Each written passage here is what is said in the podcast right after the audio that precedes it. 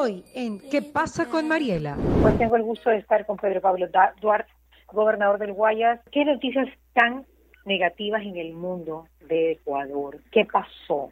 ¿Qué pasa con, las noticias negativas? Hay gente que solamente se está dedicando a no dar un centavo para este país, sino a denigrar a su propio país internacionalmente, Pedro Pablo.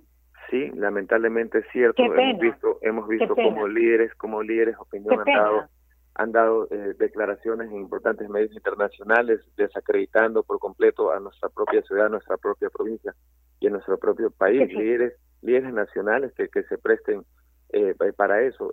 Con el auspicio de Banco del Pacífico, Calipto, Centro Educativo Crear, Jellicar Fortigel, Interagua, Cuerpo de Bomberos de Guayaquil, Nature's Garden y Veris. Pedro Pablo, gracias por estar con nosotros en los micrófonos de fuego. Te hemos visto tan activo por todos lados. Cuéntame cómo están las gestiones y cómo vamos avanzando y qué tantas respuestas positivas ya podríamos tener. ¿Qué tal, Mariela? Un cordial saludo, un cordial saludo para, Igual, para ti y para toda la, audiencia. Efectivamente, hemos estado desde el día uno de esta emergencia sanitaria que empezó en el mes de marzo. Hemos estado moviéndonos en diferentes puntos, como por ejemplo el acompañamiento para dotar a todos los doctores del equipamiento necesario para que ellos puedan seguir trabajando. Recordemos que son ellos los verdaderos héroes de la jornada, son ellos quienes siempre han estado expuestos, ellos, la Policía Nacional, las Fuerzas Armadas, la Comisión de Tránsito, que han estado siempre al pie del cañón, como decimos, hemos hecho desde la gobernación, a pesar de nosotros no contar con los recursos, me refiero porque la gobernación no ejecuta un presupuesto, pero hemos podido canalizar la ayuda de la siguiente forma, ¿no? Por ejemplo, en relación a esto hemos entregado más de 10.000 kits de sanitización, es decir, hemos entregado 10.000 kits para la policía, para las, eh, los, incluso hasta los taxistas, María, le hemos dotado a las personas que siempre han podido ser, eh, para evitar el contagio, las personas que más expuestas son para transmitir el virus, a estas personas las hemos equipado debidamente para que puedan estar eh, seguros, ¿no? Eso es importante. También hemos puesto a disposición de la ciudadanía de tres albergues para dar eh, cama, atención, comida diaria para más de 150 personas. Estamos montando dos albergues más. En estos albergues son personas que indigentes, son personas que estaban en la calle, son personas que no tenían una cama para dormir, que no tenían eh, las tres comidas diarias. Incluso, si me permites, eh, María, la quisiera compartir la historia de, de Víctor. Víctor es un bebé que acaba de nacer hace tres, cuatro días. Era una pareja de esposo, esposa que estaban en la calle. La señora estaba embarazada, estaba ya eh, próxima a dar a luz, la llevamos a dar a luz en la maternidad Matilde Hidalgo y ya ahora regresaron al, al, albergue. ¿no? son historias como esta que nos han motivado a seguir eh, en esta dura lucha. Recordemos que siempre hemos estado desde el día uno eh, al frente de esta emergencia sanitaria, brindando todo el apoyo posible y brindando el apoyo para que las personas, en este caso los doctores, puedan hacer su trabajo. Hemos también, eh, María, en las crisis es cuando verdaderamente se ve lo mejor y lo peor del ser humano. No hay duda. Crisis duras como esta, ¿no? Lo mejor en este caso, el, el, accionar de los médicos, el accionar de la fuerza pública, la solidaridad de la empresa privada para eh, con todas las donaciones que han eh, dado y que hemos estado canalizando a través de ellos para llevarlas a quienes más eh, lo necesitan, los más vulnerables, pero también lo peor del ser humano. Y en este caso, es importante también decirlo de esta forma, ¿no? Porque hemos visto cómo personas han especulado con el precio de alimentos, hemos visto cómo personas han especulado eh, con el valor de las medicinas o incluso llegado a, especular con los tanques de oxígeno, ¿no? Que son vital de vida o muerte para la recuperación de las personas. Frente a eso, desde la gobernación hemos detenido a más de 60 personas que hemos eh, puesto a órdenes de la justicia, es decir, a, orden de los operadores de justicia para detenerlos. Son personas que han estado traficando, si cabe el término, con medicamentos, con, tanques de oxígeno. Eh, hemos también detenido a 340 personas que han violado el toque que queda al inicio de esta eh, dura jornada en marzo. Detuvimos a 340 personas, hemos detenido más de 219 vehículos, se han hecho 1.700 eh, citaciones de restricción vehiculares y hemos eh, citado a 7.050 personas, de las cuales casi 300 por tercera vez, por tercera ocasión. Es decir, estamos eh, trabajando en los diferentes eh, frentes que, podemos trabajar desde la gobernación. Hemos incluso también conseguido, gracias al apoyo de la empresa privada, túneles de desinfección. Hemos instalado ya 55 túneles de desinfección que fueron repartidos en todos los hospitales del Ministerio de Salud Pública, también de los hospitales del, del IES y también en algunos mercados municipales en los diferentes cantones de la provincia del Guayas. Hemos también implementado eh, hoteles para que los médicos y los eh, doctores eh, no no vayan a sus casas sino que se queden en este en este lugar y así evitar que puedan contagiar a su familia no hemos eh, habilitado también varios de estos hoteles incluso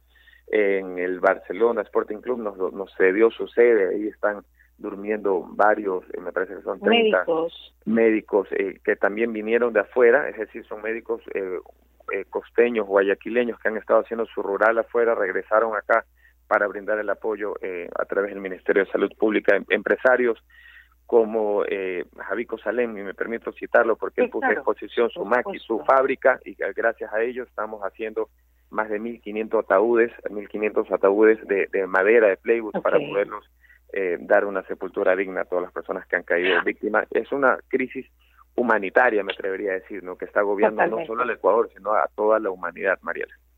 Claro, ahora hablando de índices, ¿cómo vamos? ¿Cómo vamos con los contagios, eh, señor gobernador? ¿Cómo vamos también con las muertes? ¿Se puede, puede haber un conteo real? Mm, en época de crisis, en época de, una pandemia no se puede tener información al momento, sino habría que esperar hasta el final. No quisiera decir o aventurarme a decir una cifra porque la cifra siempre puede ir cambiando, ¿no? Lo que sí le podemos decir es que a través del Ministerio de Salud Pública estamos realizando varias brigadas todos los días de más de mil pruebas eh, que estamos ejecutando en territorio, mil pruebas de hisopado, es decir, la PCR y también en territorio ustedes van.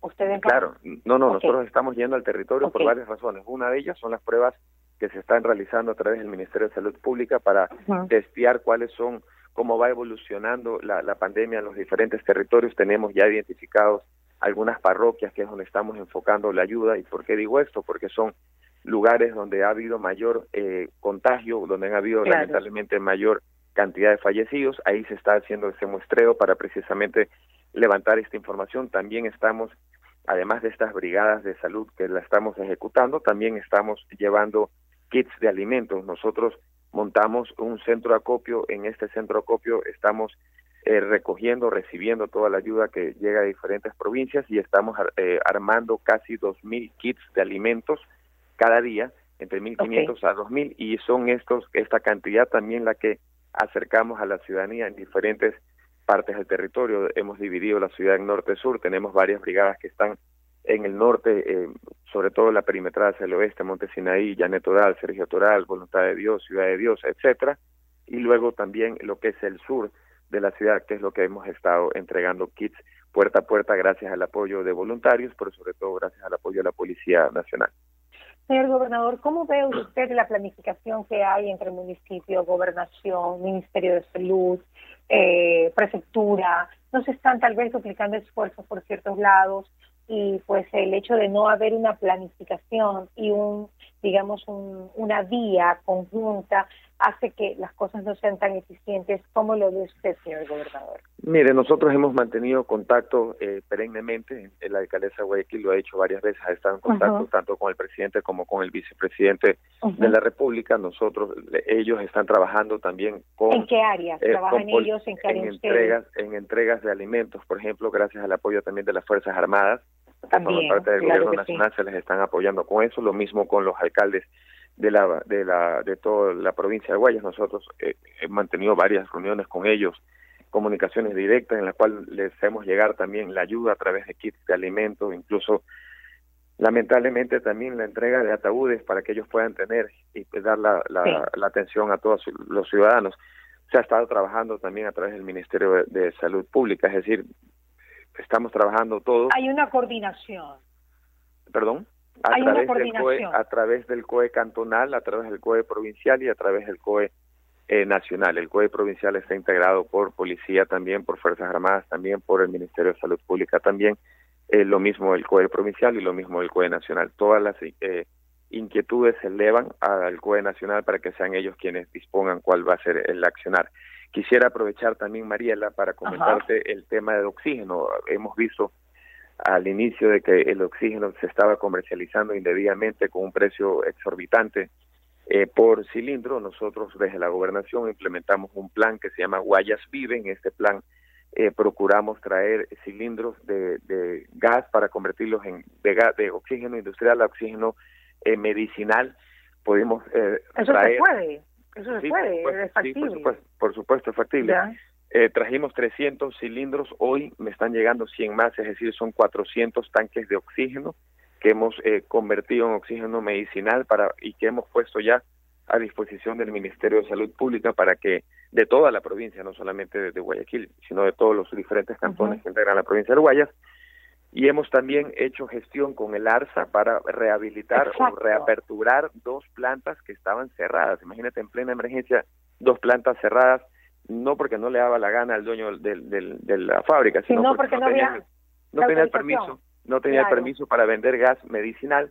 Aperturamos, reaperturamos dos importantes fábricas, con lo cual he mantenido también varias reuniones con todo el sector de las empresas, eh, bueno, con Linde, con Swissgas, con Oxiguayas, con Gasec, entre otros, para poder articular esta ayuda que estén operando, tienen todos los permisos y están ahora brindando el apoyo en el oxígeno, además de los 400 cilindros que hemos podido reconvertir para poder brindar el apoyo tanto a hospitales como a centros de salud de toda la provincia. ¿Y cómo está el estatus de los hospitales públicos, Pedro Pablo? ¿Cómo está? El, el, en cuanto a la disponibilidad de camas o en cuanto a... Exacto, de oxígenos, de camas, de, no sé, gente abarrotada. No, no, no, ya, ya no tenemos lo que... ¿Cuál fue el problema, Mariela? Cuando una, cuando somos 17 millones de, ecuatorianos, si los 17, imagínate este peor escenario, si los 17 millones de ecuatorianos nos contagiamos todos al mismo tiempo, no habrá ningún sistema de salud del mundo que pueda dar cabida. Esto es una crisis humanitaria que está agobiando a potencias como Estados Unidos, como China, como España, que tiene uno de los mejores servicios de salud de toda Europa, ¿no? Entonces, se contagió mucha gente al mismo tiempo, lamentablemente no se dio abasto, ahora está bajando el, el, el tema del contagio, sin querer decir esto aquí, no quisiera que la gente malinterprete esto de que ya ha pasado todo, no, tenemos que mantener el aislamiento, tenemos que mantener la calma y tenemos que mantenernos todos en cuarentena. El éxito está en que mientras más gente se queda en su casa, menos gente se puede eh, contagiar al mismo tiempo. Claro, porque el número de muertes, eh, señor gobernador, ha bajado, subido, porque ayer hablaba con un médico muy importante de la ciudad y decía que sí, que había que bajarlas, pero eso un poquito habría que contrastarlo con el número también de entierros en los en los parques de La Paz y tal, ¿no? no, no, eh, es muy muy crudo, muy frío hablar del número de muertes cuando sabemos que no son cifras, sino son seres humanos que han perdido la vida y que también son familias que han perdido algún ser querido o algún familiar o algún amigo o algún vecino. Todos hemos perdido a alguien eh, en, esta dura eh, crisis. No quisiera referirme a ellos como un número, sino más bien como eh, algo algo de otra forma, algo distinto.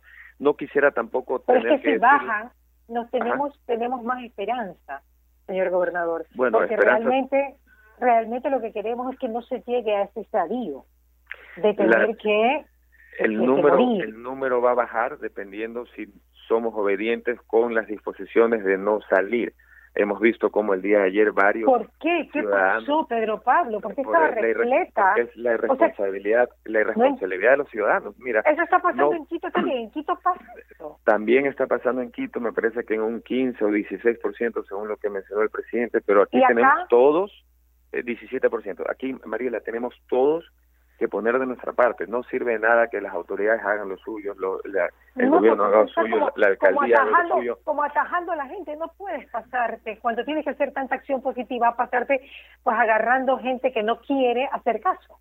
Tenemos que entender de que eso se trata de vida o muerte y que las personas deben de entender de que si salen corren un grave riesgo no solamente de contagiarse, sino de contagiar al resto y de eso no vamos a tener. Mientras se han cambiado, se han cambiado las disposiciones, ¿no? En relación a, el COE nacional, el COE nacional eh, hemos identificado también Mariela, mira, por eso te decía que en la crisis se ve lo mejor y lo peor del ser humano. Hemos identificado también a personas que han estado comercializando indebidamente o ilegalmente los salvoconductos. Imagínate.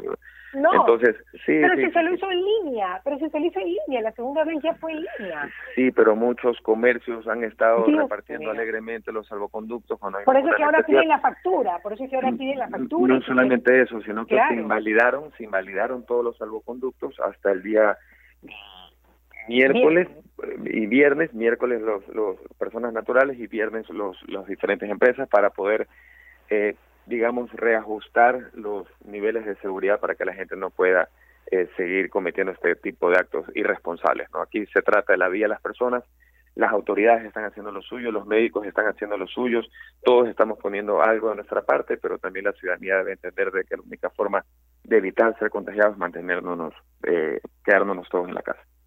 ¿Qué, ¿Qué, opinas de lo de la inmunidad de rebaño, eh, señor gobernador? ¿Qué opinas?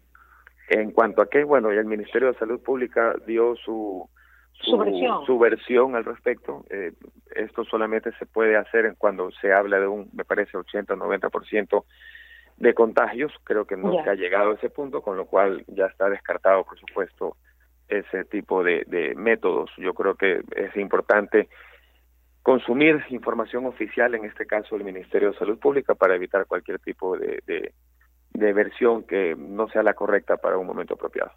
Hay lineamientos que se siguen no del OMS, sino tal vez de países que han tenido más éxito con los procedimientos dentro del, del COVID, es decir, eh, Singapur, puede ser Hong Kong también, Corea del, Sur. Puede el, ser que se el ministro, sí, el ministro de salud, el ministro de salud pública, eh, Juan Carlos Ceballos, está tomando diferentes eh, experiencias que han pasado no solamente, eh, bueno, en países del primer mundo, pero él también la parte académica entra mucho en juego. Él está siempre eh, cotejando lo que está pasando en el mundo, pero también implementándolo aquí. Él tiene vasta experiencia de ello, es una persona, un profesional de primera y muestra a ellos lo que estamos haciendo con estas muestras que estamos tomando en territorio. Son más de mil muestras que se toman cada día para poder ir evaluando cuáles son los lugares que necesitan mayor control o mayor cerco epidemiológico o también mayor ayuda, ¿no? que en este caso es la que estamos enfocando y canalizando a través de las donaciones que estamos entregando, sobre todo los kits de alimentos. Ya estamos pensando también, y es parte eh, de nuestro trabajo hacerlo, estamos en un plan de reactivación, de, de reactivación. Esto tiene un principio y tendrá un final también. Ya es hora de ir pensando también en la esperanza que tú que tú mencionabas hace un rato. Por favor, qué lindo escucharte. Ayer tuve una una entrevista con Fran Ferrero, que pues es la presidenta de la de, los restaurantes, de chicas, pero pongan ustedes también de su parte, no solo del gobierno, el gobierno está bien, pero cada persona que tiene una empresa tiene que también tener ideas y el delivery ahora es lo que hay, pero ¿qué ideas tienen ustedes? a este país lo sacamos adelante todos, todos, unidos, y tú, mientras más ideas eh, eh, puedan salir de esta emergencia, mucho mejor. no Colombia lo está haciendo parecido, Colombia lo está haciendo parecido, nosotros estamos ya trabajando, de hecho estoy, eh, tuve que salirme de una reunión eh, justamente donde estamos planificando este tipo de, de estrategia, estamos reunidos con el vicepresidente, estamos reunidos con varios ministros, eh, precisamente para analizar las diferentes opciones que tenemos, pero ya lo estamos haciendo y es parte de la recuperación que tenemos que hacer. Tiene que hacerlo poco a poco. ¿En cuánto tiempo podríamos ver la recuperación? Pero. No quisiera adelantarme a decir alguna cifra, alguna sería, sería aventurarme y, podría causar el efecto contrario.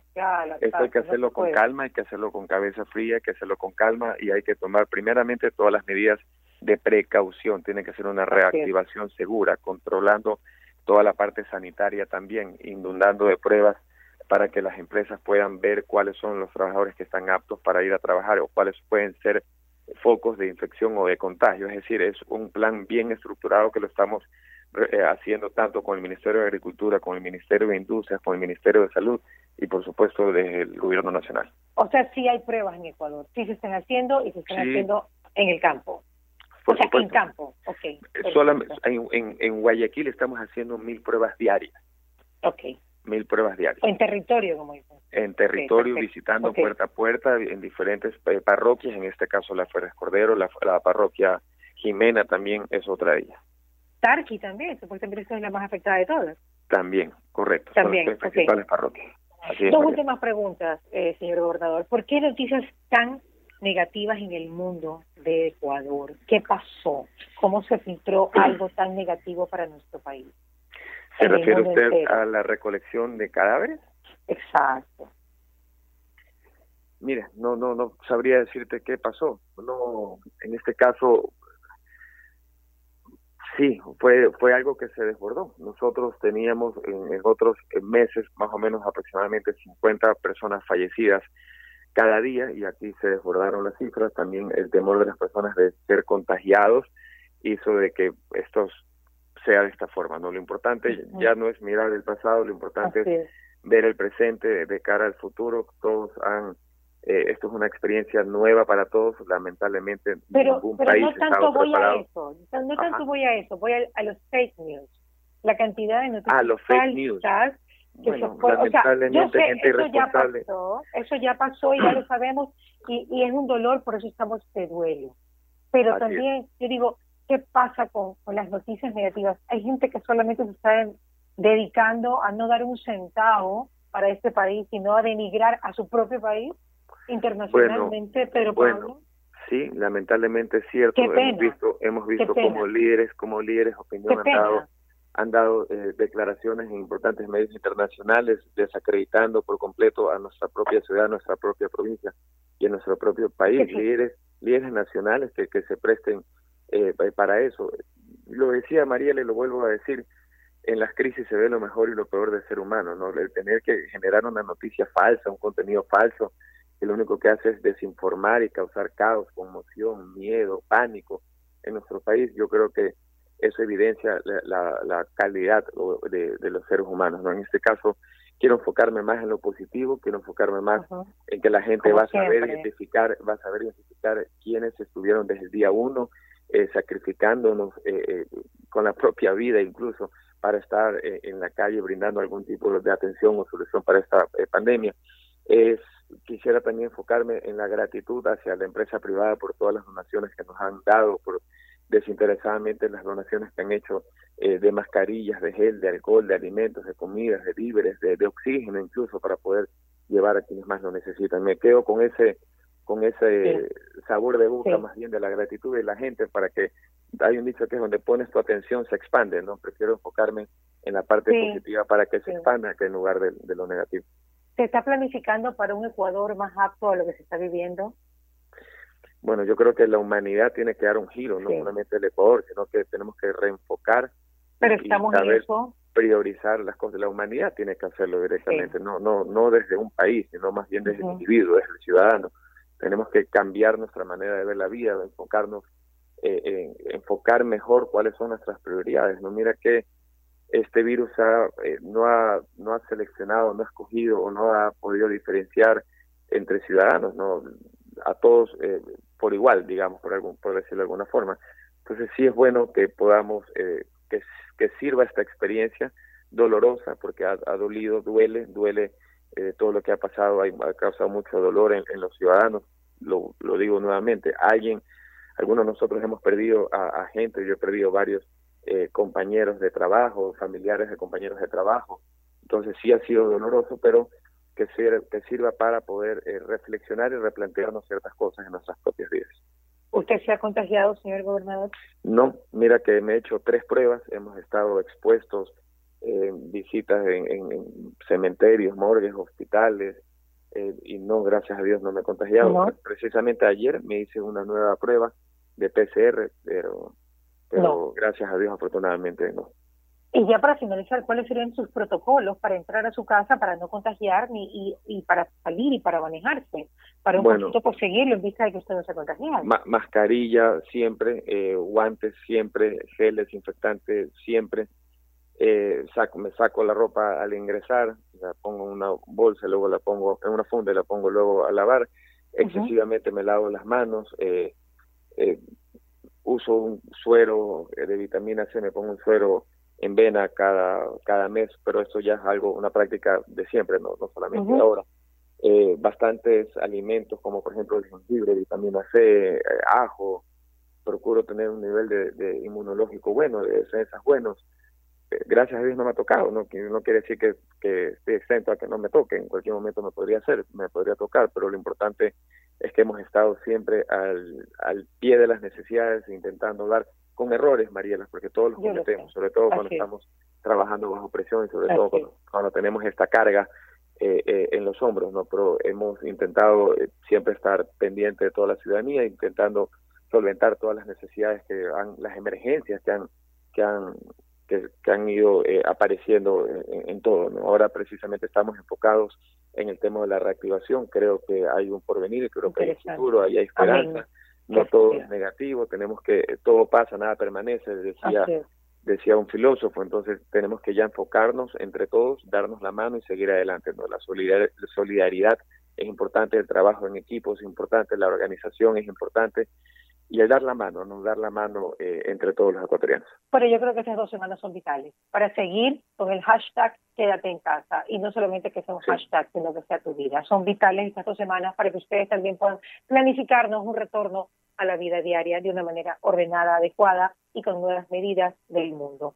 Pero Pablo, señor gobernador, un abrazote, Dios te cuide y te bendiga y gracias por este Igualmente a usted, Mariela, gracias, un cordial saludo. gracias, igual, igual, ¿Qué pasa con Mariela? Fue presentado gracias al auspicio de Banco del Pacífico, Calipto, Centro Educativo Crear, Jellicar Fortigel, Interagua, Cuerpo de Bomberos de Guayaquil, Nature's Garden y Beris. Escucha la entrevista entrevista completa en Fuego 106.5 de 12 a 12 de la tarde y en nuestro canal digital www.marieratv.com.